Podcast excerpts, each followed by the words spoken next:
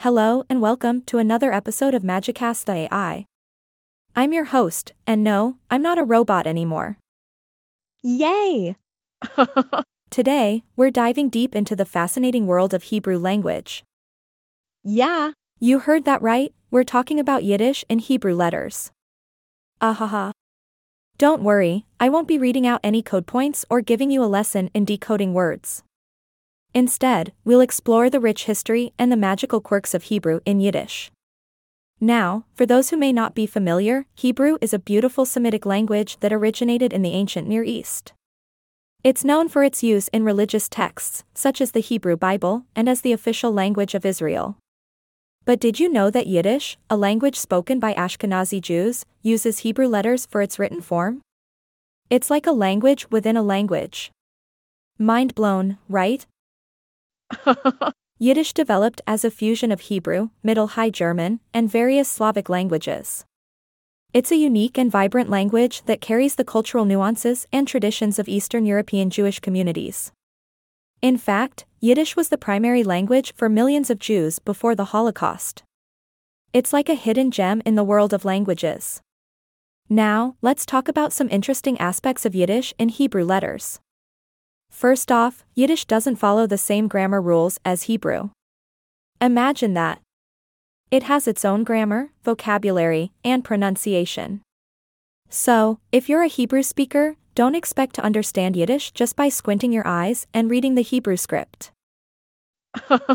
Another fascinating thing about Yiddish and Hebrew letters is the way it incorporates sounds that are not typically found in Hebrew. yeah, It's like shaking things up a bit. For example, Yiddish includes nasal sounds like oi and ey, which are not naturally part of Hebrew.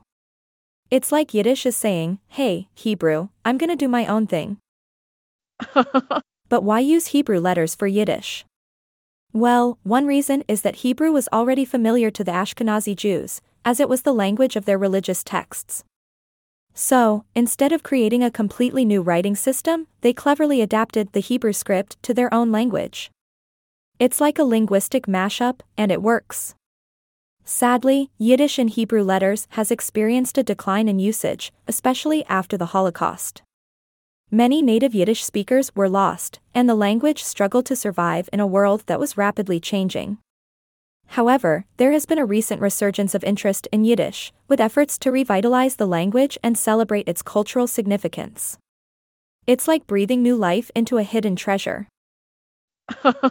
So, whether you're a language enthusiast or just curious about the intersection of Hebrew and Yiddish, exploring Yiddish and Hebrew letters is a journey worth taking. It's like discovering a secret code that unlocks a whole world of history, culture, and linguistic magic. Ahaha. And that's a wrap for this episode of Magicast.ai. I hope you've enjoyed our exploration of Yiddish and Hebrew letters. Remember, language is a beautiful tapestry that weaves together cultures and traditions. Until next time, keep embracing the magic of words.